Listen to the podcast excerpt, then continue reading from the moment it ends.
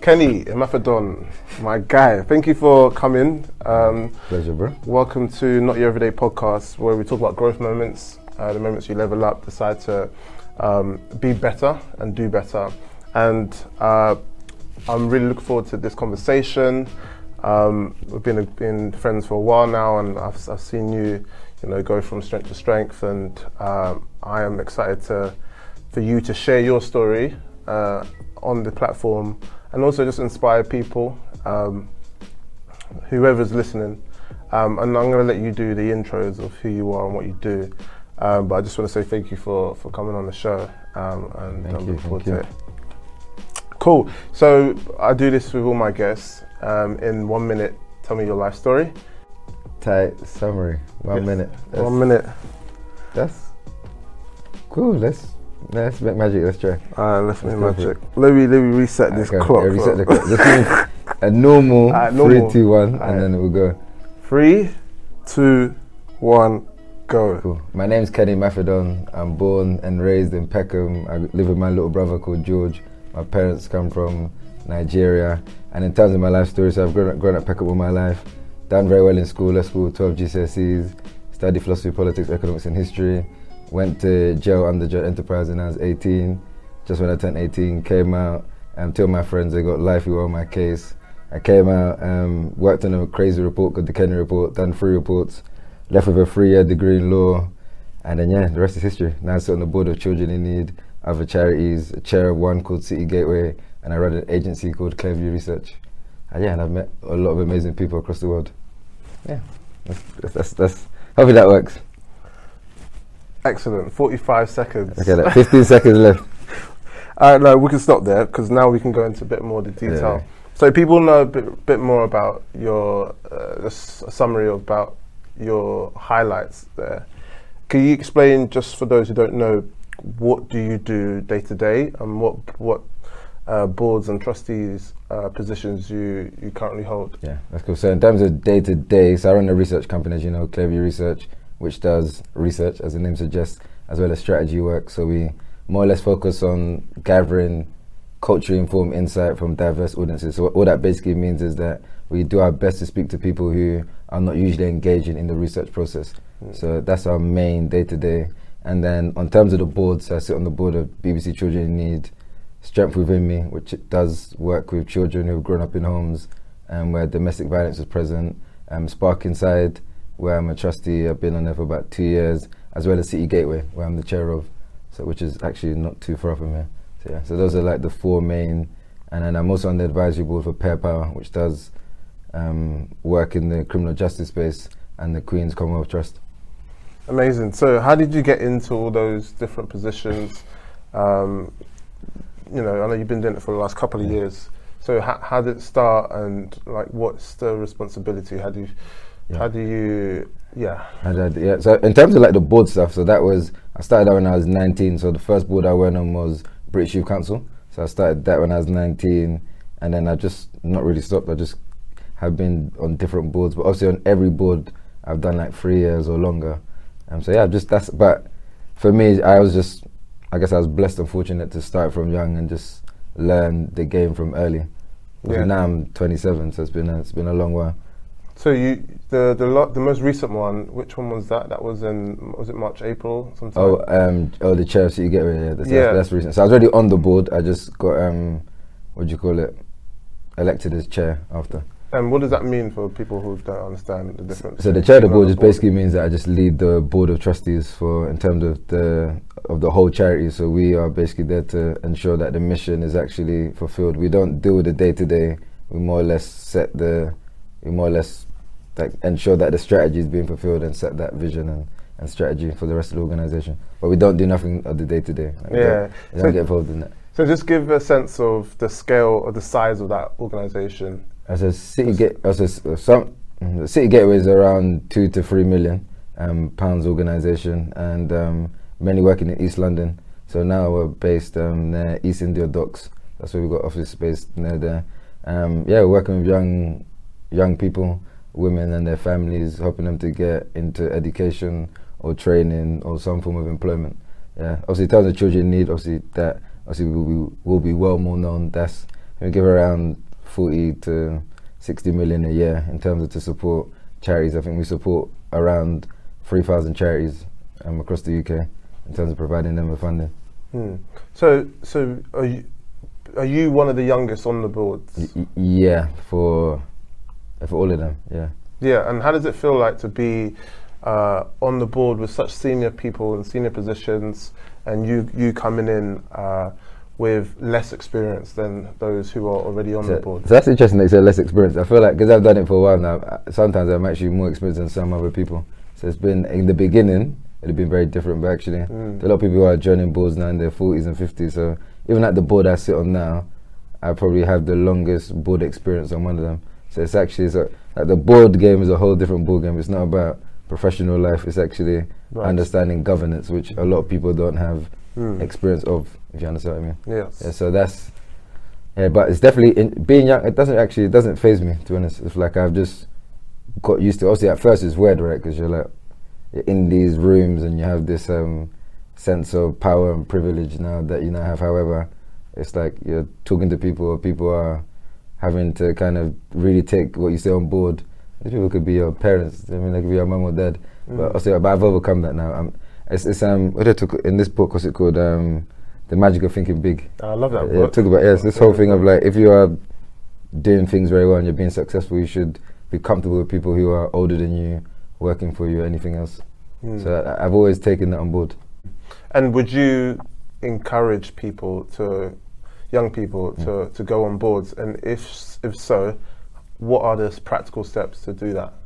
Yeah, I, would encourage everybody, young people, older people, but particularly young people, just because a lot of boards. I think when you look at the makeup of most boards, I think under the age of, I think thirty, less than three percent, particularly on charity boards, are under the age of thirty, and under eh, between eighty to twenty-four, I think is zero point five percent. So there's, it's, it's, it's crazy that the, the lack of representation. So I definitely encourage people. In terms of board roles, you just have to keep your eyes open. You have to subscribe to newsletters and look at platforms where they share these board opportunities. And like I feel like you actually have to be alive to it and be proactive, and also like make it known to people that you want to do this. If you are on those particular networks where you can do that, people can come to you with stuff. But there's definitely sites that people can go on and just be looking at.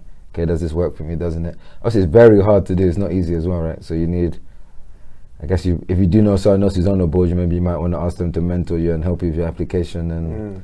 but definitely you can read up about it. There's a lot of material from like the Charity Commission, um, Association of Chairs. There's a lot of different websites to go onto that you can learn more. Yeah. So, what achievements are you most proud of? Yeah. So the first one I would say is in terms of securing my first work experience, which I secured off my own back in City Hall with um, Valerie Shawcross, who was um, an assembly member at the time in Greater London Authority. So that's that building that people can see in Tooley Street, where the Mayor of London is.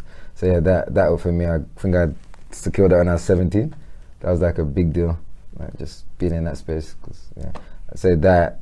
Um, the Kenny reports, I feel like doing that was definitely brilliant. It's just like, yeah, just glad I just made it happen. What was it there? Um, what was it?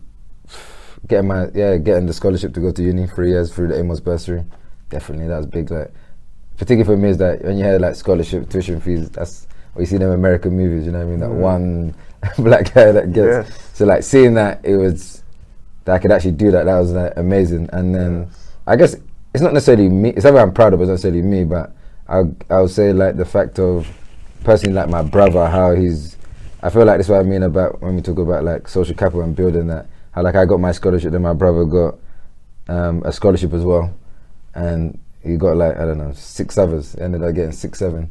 So for me, it was like actually just the importance of just like when you do things and how that could just become normalized. Mm. Like because and I really feel like just being a catalyst for that. I'm definitely like proud of the, of, of that.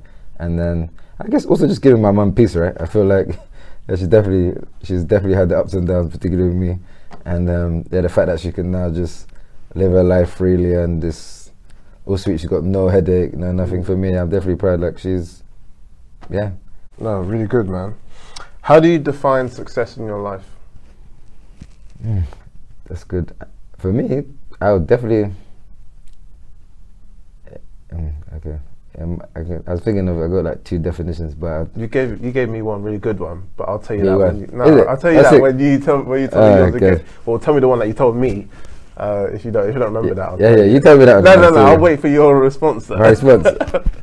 Didn't I'm gonna say, yeah, living life on your own terms. That's it. Yeah, for me, that's what I would say. Like that's that's yeah, and that for me is, I would say there's a barometer success. is definitely yeah, based on that. So what ha- what do you mean by living life on your own terms? As so that makes you feel successful. Um, so I feel like in terms of just like how much of what you're doing in your life and how you're spending your time represents the things you actually like want to be doing. And when I say that, obviously the things you should be doing in life that you may not like to do. I mean that's that comes with the that's just life. But in terms of like for me personally, it's like the work that I'm doing I actually love to do that. Like there's so much opportunity, freedom and things that I can do. Like I don't feel locked into anything. Like I'm committed to various things but I don't feel like yeah, caved in by anything. Like I yeah, I feel feel free man. There's so much opportunities. Yeah, um, and I totally agree with that. And that's once you said that to me, that was been my mantra. That when um, when am I able to? If I feel like I'm living life on my own terms, going on holiday when I want to, I'm, I'm working at the companies that I want to work for, you know, I'm spending time with the people that I want to, then I feel successful. I feel like It's, it's even like this life. podcast you're doing now. It's like this is Yeah. something that you really wanted to do, and like you're doing it right. And that's that's really. It's not like for me. It's all. A, and I feel like I prefer that definition because it's about you. Okay, so we're going to move on to um, your lowest moment um, and Is it moments or moment? moments. Okay, moments. Okay, Yeah, let's let's let's give them one. that. Yeah, let's give them the Yeah, real because again, it's growth moments. I'm trying to. Fi- like, I brought you on specifically because you've got a transformational story in many different areas of your life, and I really want people to understand how they can turn their life around. Because you know, it's when you when you you're when you feel like you have no choice, when you Mm. feel like you need a helping hand or you need a savior or you need hope, but you, you don't have it. You don't like. You were in those positions and you were able to turn your life around. And I want to show that it's real, basically. So, any of those, any situations, let, let's you, know, you can start from wherever you want. But um, yeah, just t- talk to me about your lowest moments and how did you overcome them. Yeah, so I think so. Remember, I, I, get- I'll give three just for the sake of it, and free is always good. Um, so I'll definitely say so. One, so obviously when I like I, when I gave my one minute summary, which is yeah, well forty five seconds technically r- record. But um, so when I so, so when I gave the summary, I feel like so for me definitely going to prison under Joint Enterprise when I was just turned eighteen, May the seventh, two thousand and eleven. Then obviously two days after, um, being put into or being sent to prison more or less. So for me, I would definitely say that was definitely the lowest moment. Um, mainly one like just going to prison, then also going to prison for a murder and six other charges.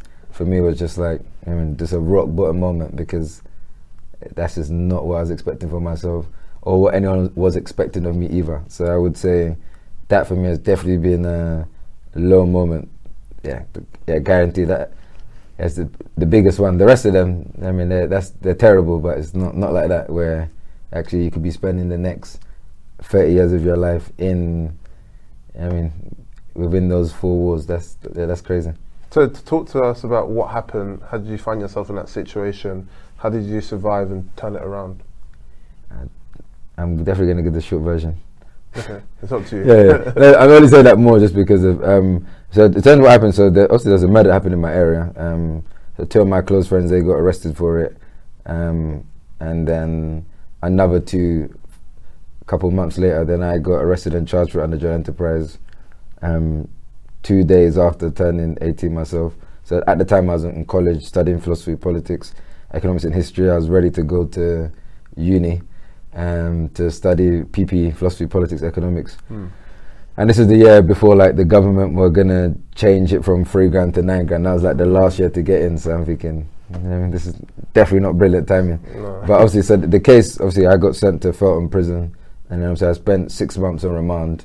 But obviously, during that six months, it was like I was ready to do my A levels, and I had to stop. But I literally fought to do my A levels in prison. Then I was the first person to do my A levels in Feltham prison.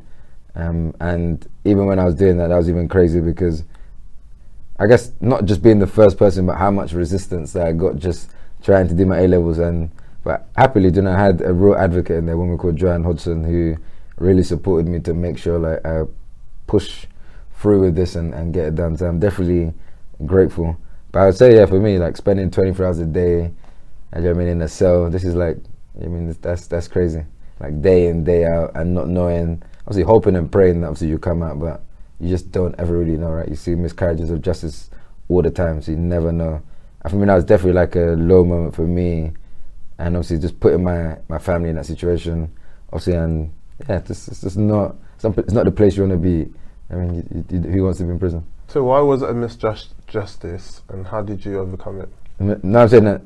So I, I was acquitted like halfway during the trial um, by the judge, because to be honest, there was there was no nothing, no substantial evidence or anything really against me. That's the honest truth. Like so, that whole case dropped like halfway during the trial. No, that's that, not normal, isn't it? No, definitely not. Mm. Definitely not. So yeah, so yeah, that that was definitely uh, crazy. Definitely, when you talk about low moments, hundred percent. And I, I, still remember that like yesterday, and that was when I was eighteen. That's almost like ten years ago. Mm. And um, what did that experience teach you? In terms of when you talk about lessons learned, I guess one definitely the importance of life, right? Because actually, so much you realize how much things are just vanity and meaningless. That's the honest truth. Because when you're in there, you don't care about so much things. You just really care about the things that are important. Whether that's the people that genuinely care about you, um, your family, your loved ones. There's a lot of desires that people pursue out here that you don't, you don't really, you don't care about. Mm. And and I feel like for me, it definitely taught me just how much things are just vanity that people are pursuing. Even me myself, I've been guilty of pursuing and and kind of like idolizing and actually like I don't need to. And I also feel like that whole sense of being able to overcome everything I did overcome then has obviously built me to be the person I am today, right? Because if I feel like I can win a battle like that, what else? I mean, it's it, it yeah, it's not I. It's not like I wish that happened to me, but the fact that it has happened to me, I've come out this way is turned me into a whole different type of person. How I see life is totally different. Right? I feel like I've got a second chance at life, whereas I mean, people don't feel that unless they, don't know, they died and they come back. Mm. As, you know I mean, so it's a, it's a whole different way to live. So my seriousness of life and how much I value it, I want to enjoy it, it's going to be very different just because of the depths that I've been to and how low that low has been. Mm. Uh, and talk to me about why you started the Kenny Report because that was right yeah, after yeah, you came out. So what made you think, you know, a young guy yeah. just out of prison, you know, wrongfully convicted, you know, could write a report that got, you know, uh, spoken about in Parliament. It got published. It was in the UK, it was in the newspapers. Yeah. You know, how did talk to us about that whole? So, so, in terms of the report, so ironically, so what actually inspired me, I actually had a mentor, Jonathan Toy, who before I went to prison, like uh, um, on remand, he was. He basically done his own report, which which he done like in the council, and obviously like the Home Office really picked it up, and like they were really like trying to work with him, and he was doing a lot of advisory work and I, and obviously he put, took me under his wing and really uh, just showed me that whole game. And I thought, right, I should just try and do this myself as well. Like, but um, not take a different approach to what he's taken, but mm. know, take the similar approach to writing a report, but take it like a different slant and style. And that was really it, right? So that inspiration really from him, and then seeing actually a lot of decision makers. That's how they are influenced through reports, not like through a sick movie or entertainment. I think a lot of times when you're young as well, obviously like we're very big on being creative. Like a report is not necessarily the most creative thing. However, mm. it is a way of how you can influence those who do make important decisions, mm. and that's what really got me involved in that space. Because obviously I could have thought, let me do a sick movie, and mm. yeah, honestly, I learned so much doing that. And through doing that, I met so much amazing people. Do you know I mean? Even my first report, I got to like um, interview obviously Sadiq Khan as the mayor of London, but that time it was just like an MP um, I mean, people like uh, Leroy Logan, who was starting to film on him on Small Axe last week. Like, all these people, like, when you think about where they are today, these are people I was able to interview during my time on my first report. And what was the report about? So the first one was about how does politics and economics affect gangs and CSU violence across the UK. And then the second one was about is politics for young people, looking at the political landscape and the, the lack of representation of young people and how much influence that we don't have but that we should have given our proportion in the society and everything else. The third one was just that was different. That one I was the editor and I brought in 24 other authors um, who wrote different who wrote on various different areas of like that the con- that I mean that young people are affected um, by so that they talked about criminal justice, employment, education, the whole lot. You- There were two low, two other low moments. Uh, two, yeah, So, Yeah. so, so to give two, so one, I would say another one. So another one. I'll say yeah. So business wise as well. So obviously our business has like done very well, and is this year has been like a brilliant year despite obviously the the context we're in. But I would say definitely like yeah, running a business we've definitely had, had our highs and lows, and the lows to the point of where there's literally like nothing, as in God knows a few pounds left in terms of money that's actually yours. And for me, like being at that point and still being able to like bounce back mm. for me has also taught me so much about resilience. And we got to that point a couple years back. So when like I don't know, like COVID came, lockdown, and pipelines got missing, everything else, we had that resilience in our DNA already. That we we've been here. This wasn't even as hard as the last time, because that we've been there. Now we've got like a brand. You've got. So it's just um, I'll definitely say that low moment of getting uh, literally to a few pounds. You know I mean? After doing so well, that was definitely crazy, and that was definitely. But like I said, the the bounce back and how that's also helped us, like when how this year has planned out right in the beginning, has been amazing in terms of our resilience and adaptability. So, so how do you de- how do you deal with the haters? How do you deal with with negative people, with the jealousy that some people have of your success, of your uh, just uh, the type of people that you know, the Yeah, access that you have? How do you deal with that? That's fine. Th- This answer is gonna sound so like uh, blasé and You're say you typical don't me. care in it. I don't care though. That, that, that's so funny. I just, like, you know, like come back to that when we talked about like success, about living life on your own terms. Yeah. It also means that you're living free um, from the opinion of others in order to do that. And I feel like as part of that, you have to get accustomed to. People are always going to have a position um, in terms about what they think of you, right?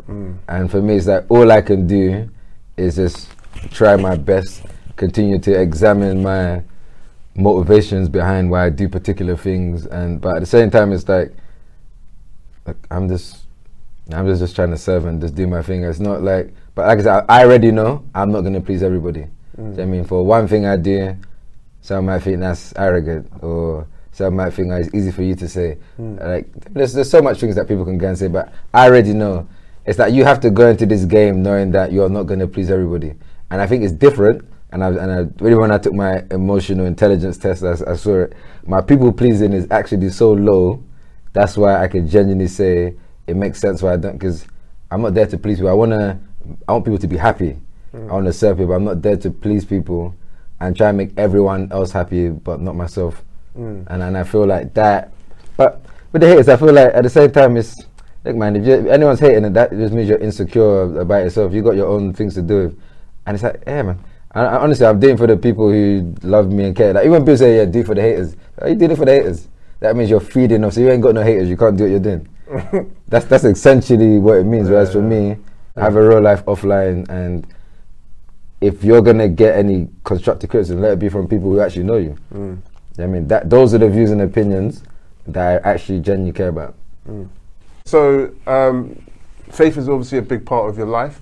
Being a Christian, how has that impacted your journey in life, whether it's entrepreneur um, or just your walk in life? Yeah, so for me, like faith has definitely been big in terms of just my own like character development journey. But even in terms of like when you talk about entrepreneur life, hundred percent, I've definitely have had to have faith in God that yeah, something is gonna fall through and, and mm. come through. And like even I was having a conversation with Ber- Berthy earlier today, my business partner, even talking about like a new hire that we need to make.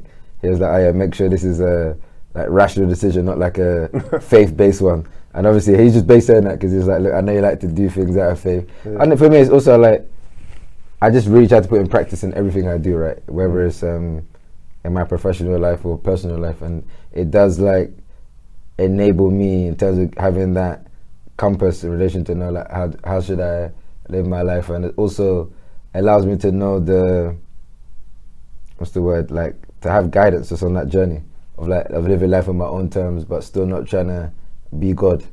I mean, I'm, I'm trying to live my life on my own terms within this framework, and yeah, th- that, that's how I say it is. But it's definitely has been. Uh, I feel like the walk in journals is, is never easy. Like anyone that goes and advertises that, I don't know. Mm. That's. I feel like actually it's definitely been one of struggles, um, trials, temptations, distractions, left, right, and center. However, at the same time, it has been one where I've learned the beauty of grace, um, and because I've experienced it, it also allows me to and helps me to be able to offer that to others as well, which I think for me is very important to not. I mean, and also just to show others love, and to, that's actually for me uh, very important. Not just the people who love me, but just to show it to people in general. It's it's definitely changed a lot about me. Like the Kenny of 2020, you know, do you know what I mean? Is a whole different Kenny of Kenny in 2010. I was like two completely different people in terms of just my attitude, mindset, and just the heart that I've got now for people compared to then. Mm. No one. no- tell us something that nobody knows about you. That's something that people don't know. Actually, yeah, talking about faith. So, in terms of my faith journey, one of the things which I did do actually, I, I did actually go on a, um, like a faith-based leadership course. This is about two years ago. Yeah, that, that's actually something that um, that I did. Uh, actually, I actually really enjoyed. Something very different to what I thought I would have ever do if I went on a leadership course. But actually, I feel like it was very important, particularly on my own personal journey, to do that because actually it's important for me to know like how can I still maintain being a leader but not losing those principles. Mm. You know I mean? Which are core to my faith. So I feel like that. That's what people don't know, but this is also the importance of why you should do things right and do it for yourself. Like I didn't do that, didn't go out publicizing. It's just something which I just did because it was important to me and my own journey. Do you know I mean? I didn't do it so I can now get this job or do whatever. It's just like a mm. personal personal investment. Yeah. Talk about personal investment. Another thing I would say, like I've, I definitely spent over like 10k easily on like my own personal development. Mm. Easy. Mm. So talk to us about people who are entrepreneurs, who want to be entrepreneurs, who are entrepreneurs. Um, what advice, like, just talk about your experience being an entrepreneur and how you found it running your own business.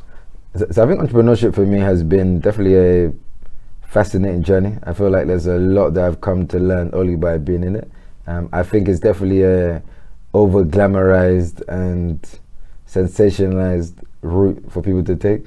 I think a lot of people do not have a real true sense of actually the amount of risk that you're taking on and the difficulty and actually the challenge. And I think that's actually underestimated. Like even when I tell people, do you know how hard it is for you just to raise your salary now that you're making by yourself through selling your own product or service? Like most people can't do that. Even when you look at the research, like 75% of entrepreneurs, I believe, um, are they have no team, and like it's very hard to build a business, something sustainable, and trying to live. And said, a lot of, and for me, it's really learning in terms of like what it really takes to build something. Not what does it take to look after myself and make money. Mm. Because for me, that's just glorified contracting. That's not entrepreneurship. Entrepreneurship for me is very much is a yeah, it's a, it's a different type of spirit, and it's not really about it's not really about you. It's about how do we get we to places. And I think a lot of times entrepreneurship can be painted, like I said, as this glamorous thing that is it's really not. For me, it's definitely been an up and down journey. Like I said before, one of my low moments has been during my entrepreneurship entrepreneurial journey. Right, in terms of it's one thing to make make money, it's one thing to lose money. Um, it's another thing in terms of when you have those dry spells where it's really dry, like Sahara dry, and you're thinking, where's this, where's this next, like, where's this next check gonna come from? And actually, then for me, it's about how do you still maintain your nerves during those moments. And I, I feel like it's, yeah, you definitely need a, a a a strong support base and a team. And it's really about, at the same time, making sure you don't begin to idolize what you're building as well at the same time. Mm. And for me, a big part of the journey has been learning. And I've learned that way more through the tough times, actually, that I'm so glad to know that my self worth is not in any business that I have or that I'm involved in, in any way, shape, or form. Mm. And I think it becomes very dangerous when you build stuff and you start, it's part becomes part of your identity in that way. Then, I mean, once your ego gets consumed by it and it starts to be a reflection of you in that way, you're in a very dangerous place as an entrepreneur, hundred percent. Because for me, like, business goes, and don't goes bust, or I can't now be depressed as a result of it. Mm. Uh, do you know what I mean? Obviously, I'll be sad. I'll be upset. I'm not going to say I'm going to be over the moon, but at the same time, my self worth and is not caught up in it. And actually, being an entrepreneur has, has forced me in many ways to really, I would say, like grow in terms of my own discipline and everything else. Because now you got to do a lot of things yourself. A lot of times people say like, "Oh yeah, but you work for yourself," but people forget actually. No, actually, we work for all these clients. Mm. So like a lot of people, you just report to one manager, one thing. We got to report to all these people, and you got to manage all these relationships. It's like Mm. you're at KPMG, you understand like the partner system. You're basically doing that without having all those years of experience and everything else, and you're just gonna jump straight into that. That's a hard game, Yes. very hard. And so for me, it's that I'm still just learning things now, putting into practice. Like I'm still building that track record. So I feel like there's, it's definitely a patient game, hundred percent. It's not. Obviously, everyone obviously will tell you. Some people will see stuff and they'll be like, "Oh, look at this person that done this." Like you're naming real outliers. Like everybody is patient, and you don't want as an entrepreneur for your business to be growing faster than you. Your own personal discipline, your Mm. character, how you live your own life is so important. Like if you don't have to manage money personally for yourself, it's gonna show in your business and how you spend and how you just throw cash and do whatever. It's it's taught me so much. I've I now got to love numbers and Excel sheets. I didn't used to like that stuff at all before, but now I've, I, you you got to learn this, and I feel like it's the attitude of humility of how much you don't know, you're now going to know, and how much hard work there is that goes behind it that people never see. Mm. Your business is about contracts. Like Yeah. you, you, that's how you make revenue through contracts. Yeah. How do you win your contracts, and how do you keep your business staying afloat? That's a good question. So in terms of contracts, a lot of our business is word of mouth, so it comes directly through recommendation. And but in terms of winning them, obviously at the same time you have to build those relationships, and you also have to be very clear in terms of where you can add value for that client, right? Mm. Whether that's through our research capacity or strategy capacity, and I, and for us that has been the key thing. But it's not just about winning the contract; it's also about how much like can you gain from this contract, right? And a big part of entrepreneur journey for me as well has been the importance of knowing your worth and knowing the value, right? And also making sure that you know what you're doing, so we don't sell our services in a commodity type way. So you may, I don't know, you may see companies that may do particular day rates or X, Y, Z, or say, yeah, come and do this 500 pound. Whereas for us, we're different. We are we're selling outcomes. How much that outcome means to you is how much we're selling it for. For you, that outcome might be fifty thousand. For this person, it might be two fifty. Yeah, and and it's, it's and but that whole point of knowing your worth has been key because you might be selling a two hundred fifty grand service, but then you're selling for 50, 50 grand because you can't really believe you're gonna tell somebody two fifty Mm. and not feel like on my days. Like you feel like you're bumping them, but you're not understanding the value Mm. that you're bringing. And this is why having mentors and other people in the space who have been on this journey as well can be very helpful and valuable for you to know how much these things cost because it can be weird, right? You just coming to you may have not grown up in money or been seen or exposed to this stuff. Mm. So now you're asking people to pay you, I don't know, 200 grand for this or 100 grand. That's, that's, that can sound outrageous. However, at the same time, it's like this is what you have to do. You have to be very comfortable because a lot of people love to do the work, but when it's time to charge, like they struggle. There's so much people I know Yeah. who are doing brilliant work. When it's time to charge, is they just struggle, or they just give a fee that they think is acceptable, Mm. or like, but it's like just push. Like even like it's it's- trust man, you see the stuff, and I, and even like um, 'cause I know like uh, like even like my mentees, like some of them I tell them the same thing. And when they tell me about the price, I'll be like, yeah, cool. Just deliberately double that, and when the next person comes, and just go for it. Mm. And you'd be su- honestly, you'd be surprised. So, so yeah, you said a lot of good stuff there. Um, how do you?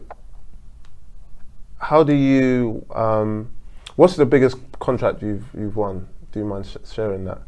Yeah, cool. So in terms of, I said, do you mind sharing it? Yeah, Yeah, that's I cool. Yeah, no, no. So in terms of, I, I guess that I can share one of them, hundred percent. Yeah. So we got one now. That should be like hundred k. Um, but that's trying to say. But even that is like, you we we can get one hundred fifty k from one client, Mm. They've given us- us that, let's say just this year, this financial year from the same client.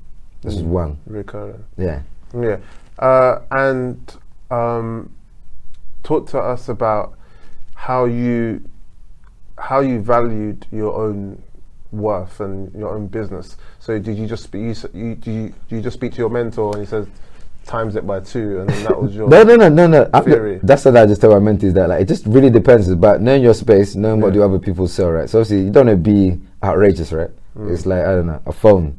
I mean, if you see everyone else charge the phone, and don't four hundred, and you say a thousand, then well, you need to kind of explain why is yours six hundred pound. Mm. Like, but for me, I guess it's about knowing knowing your market and how much people are selling stuff, but then you being clear on what value you're bringing and why you are charging that. Mm. And I guess for me, it's also about also having the confidence and understanding as a brand what kind of brand do you want to be. I remember Mm. I think we had this conversation like a while back. I mean, you asked me like what, and for us, it's like we're just trying to be a premium brand. Therefore, we can sell things at premium prices. So the things that we may have done before, maybe for 12k, we can now sell today confidently with even almost half the work for 50k. Mm. Like that, because we're focused on being a premium brand. If you come to us, you're getting the bells and whistles. Uh, but, but I think a lot of it is to do with like knowing your market and also having people in your industry, right? So one of my mentors in my industry is a woman called Ginny, and like even with her, it has been about sometimes when I go through contracts, showing her and being able to say, look, like what do you think? What would you price this at? And then that can help me to have a Mm. benchmark. Mm. Because obviously it's hard, right? It's not, in particular, like we have some even bigger contracts coming that we've never even had before, and it's like I've had to go and ask, and I'll never forget being one of the meeting one of these clients who hopefully we on board very soon, and like they'd even blink at the price, and it was ridiculous. We've never asked for that money before, Mm. That's amazing. and it's definitely over 100k, Yeah. well over. But it's it's like that. But you know what I mean? It's about having people around you that give the confidence. Yeah, you can actually like charge that. Yeah. And, and what type of clients have you worked for uh, worked with in the past? Yeah, so we worked with um, Starbucks, um, NHS England. We've worked with um, what is people called Guy's and St Thomas. So it's like um, the the charity. We've worked with um, UNICEF. Yeah, Vodafone Foundation. Yeah, those Tinder as yeah, well. Tinder. Yeah, Uber on campaign. So yeah, it's been it's been an interesting journey. That's amazing, and like just going from like having that confidence. I think is the confidence key, but then the network to to, to ask your your mentors and etc. Uh, how much is this worth, and getting Yeah. that gauge. Yeah, and also uh, having people who are already like they've grown their companies particularly so they know, right? So Mm. we're scaling. Our mentor company is obviously much bigger than ours. It may be different, but still in the same research space. So that's helpful. I think a lot of time people struggle because they're not around people who can give them that advice. So it's sometimes they might just want to ask their friends, but maybe your friends don't know. Go to someone who understands the game and who can tell you Mm. do it like this. And that for us has been. I give you an example. There's one contract we were gonna um, pitch for, and we were asked to pitch for. I remember I put a price of I don't know, maybe 40k, and I said to my mentor, and she found another 15k that I didn't charge. And when I sent it to the client, they didn't even say anything. But that's a whole 15k I would have missed out on if I didn't share with my mentor to go and look and be like, Mm. and that just to show you that's 15. That's that's it's not little money. It's just just to kind of show you in terms of that. That's why it's important. Sick. Um, mm. um, what do you want your life to be about? Great question. Uh, Impact, really. That's the truth, yeah. Definitely. I feel like, in terms of the work that I do day to day, the boards that I'm sitting on, the the work that I'm involved in, for me, is all about impact. How can I truly make a difference and yeah, make a dent in this world? And that's really what I feel like I want my life to represent. Mm. You once said, um,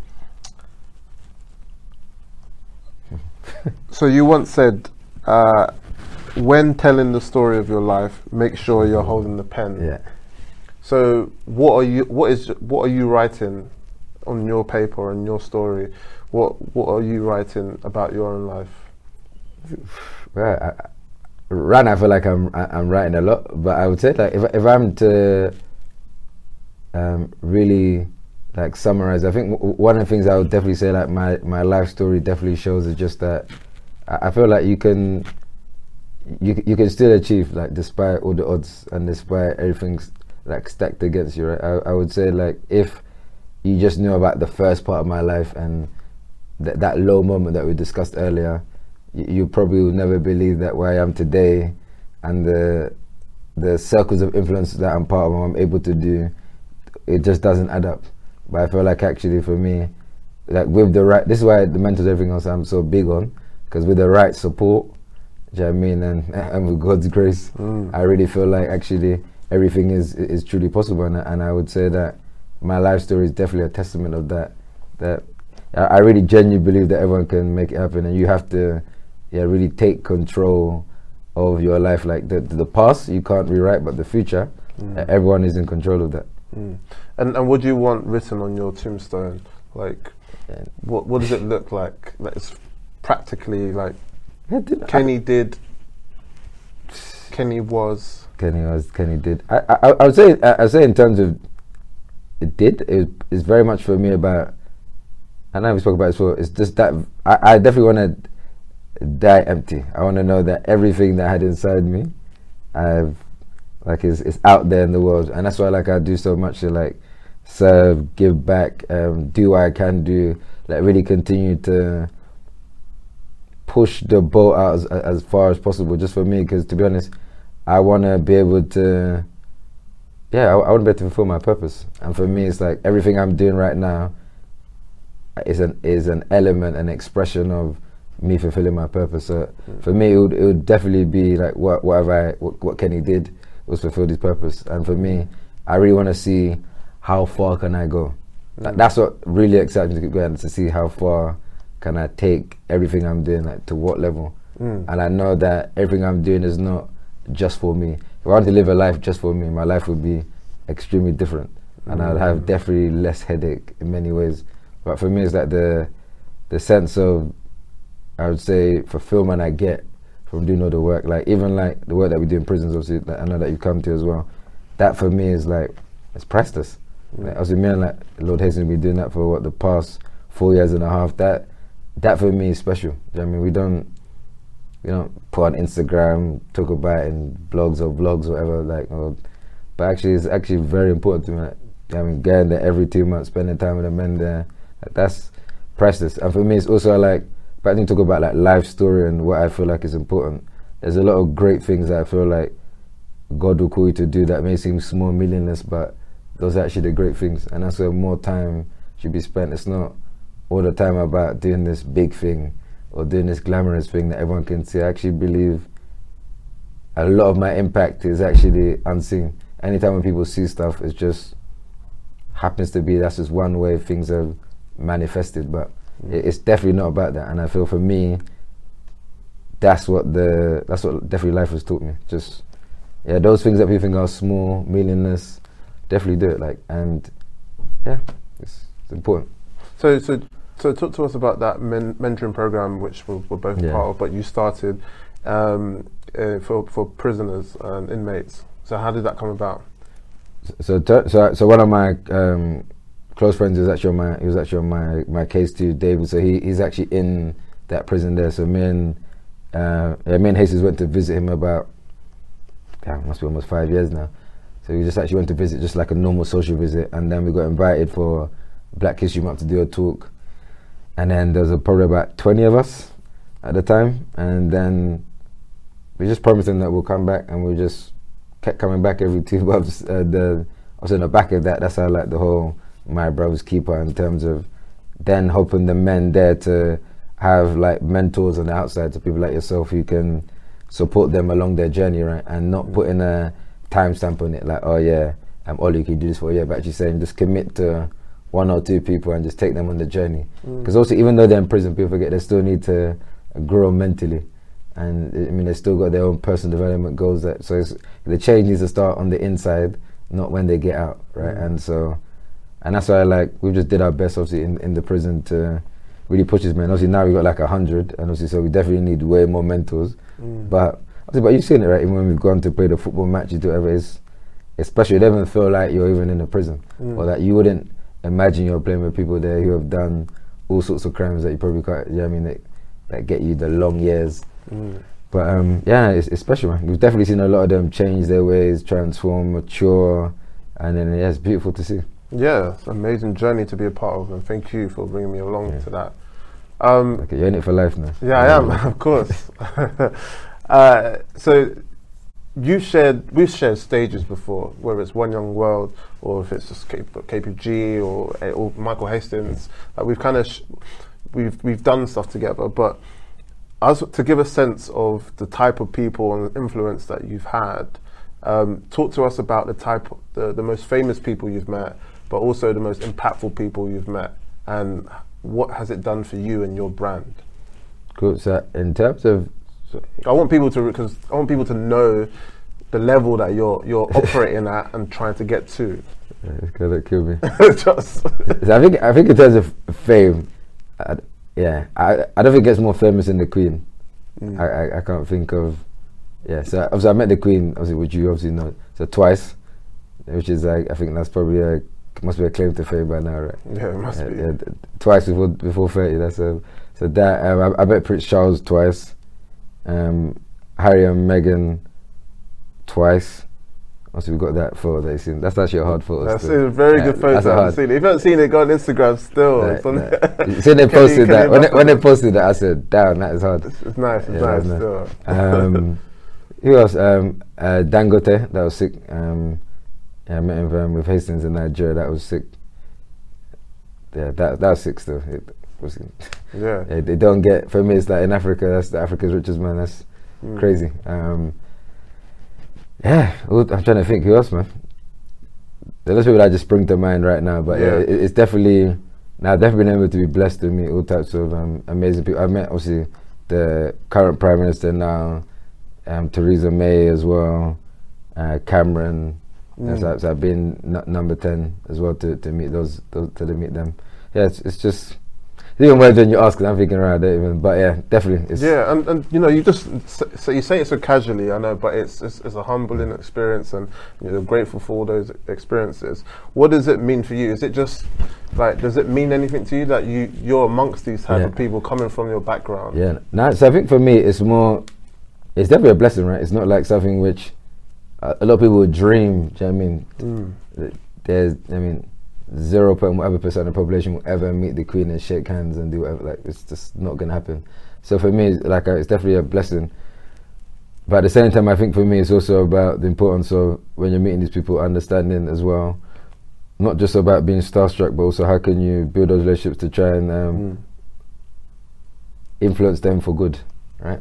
And you know what I mean? So it's just about you don't ever want to be in the room just for optics and just for, you know I mean, you actually want to, even like with the Harry and Meghan stuff, we actually do work with the Queen's Commonwealth Trust, which I mentioned before, which I sit on the advisory board. So I'm constantly like working with the CEO and do my best to support in terms of what work can we be doing. Mm. So for me, it's just about like that active engagement. Like it didn't, like even the stuff that we done, we did an interview that time with them. It didn't come by just because like, oh yeah, just I just roll him out and do it. It's actually, actually doing purposeful work. Mm that's how those those opportunities come about. So for me, it's really about as long as I don't mind who I'm meeting, because mm. obviously for me it's about learning from. Because even with like Dangote, I learned a lot in terms of his work ethic. You know what I mean? Even at his age, he's still getting up at like five. He's still really? like he's like he, he's just in the band. He's going hard.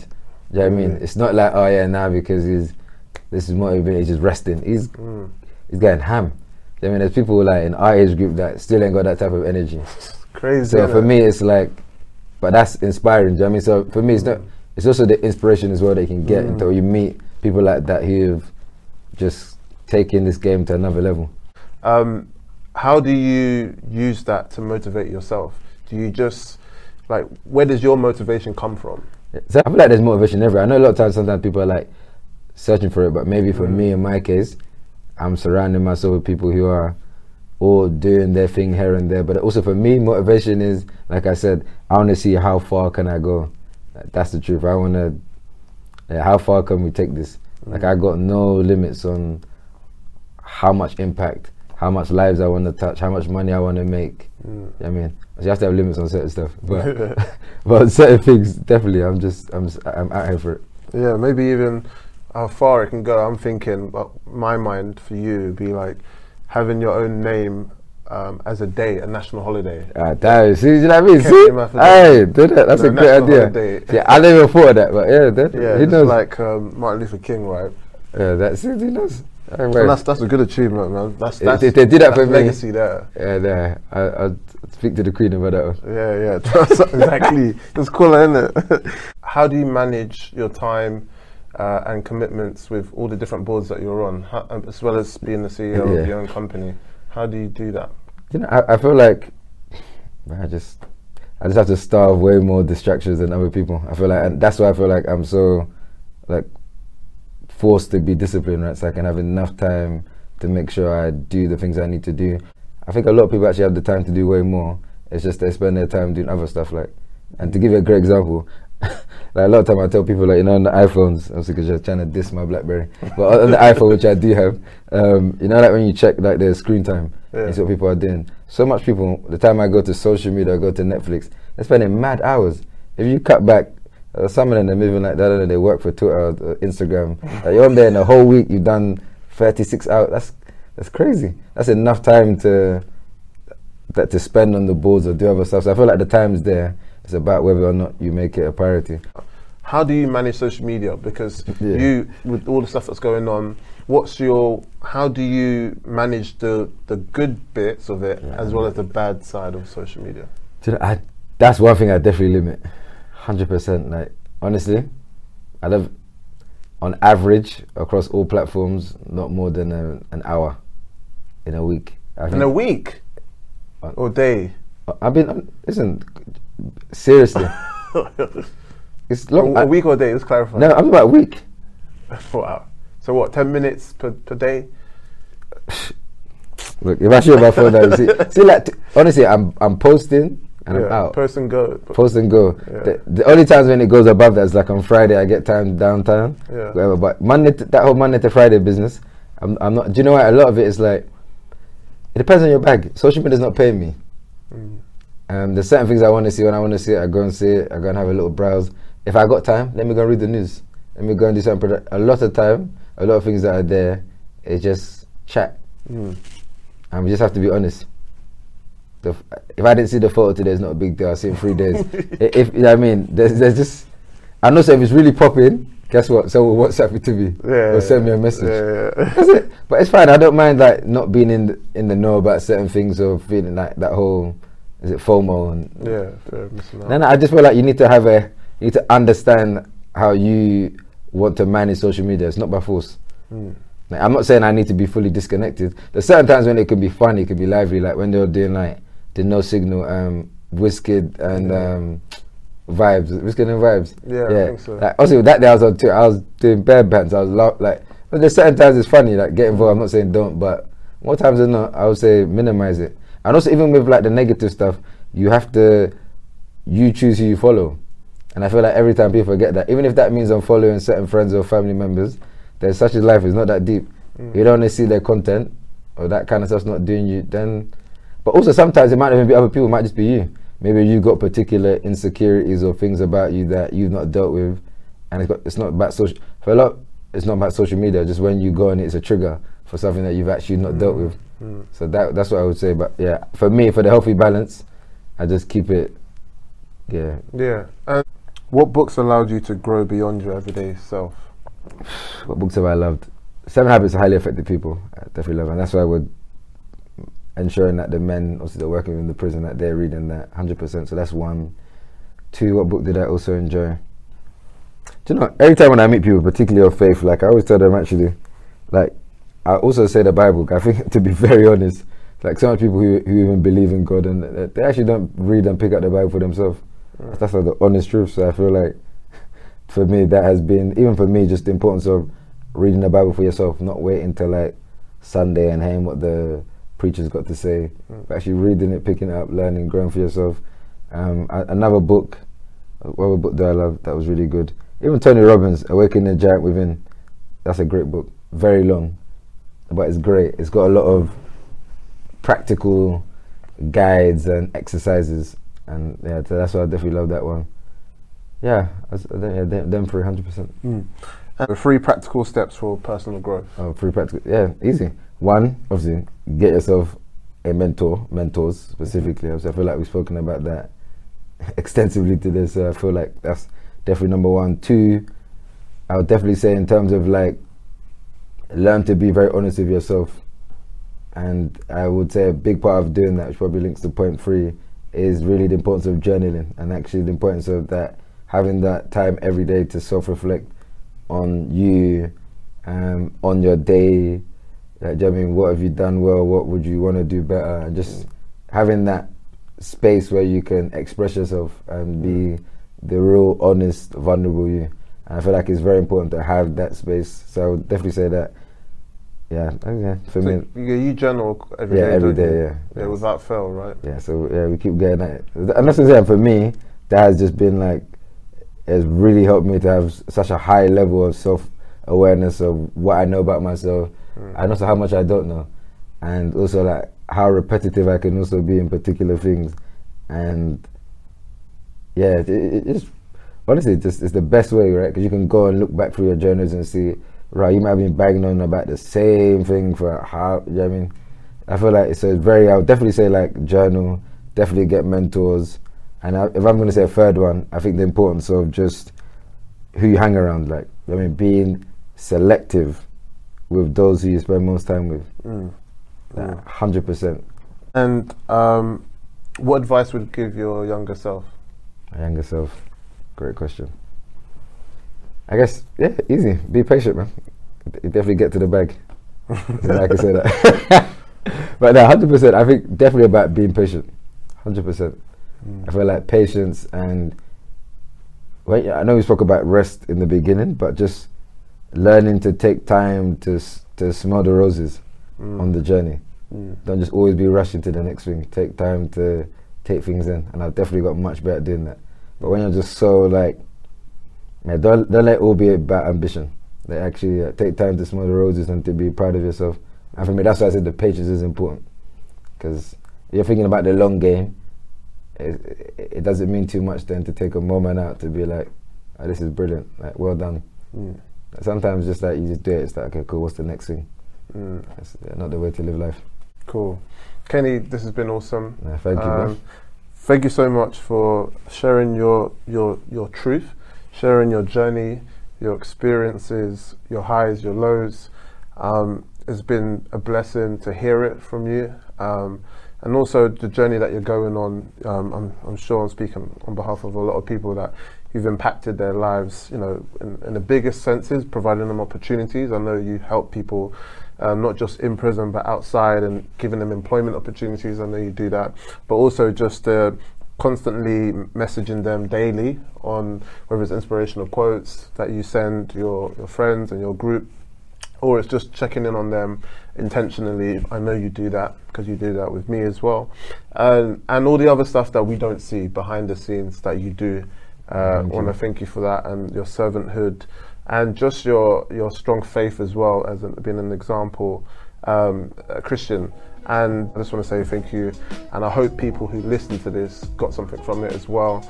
There was many things that I learnt about you that I didn't know. Um, and I'm glad to have you in my life as well. So thanks. Thank you. That's good. Yeah, Ricky, round there goes the shed a tear. yeah, Jake, you love me. Come, come, come.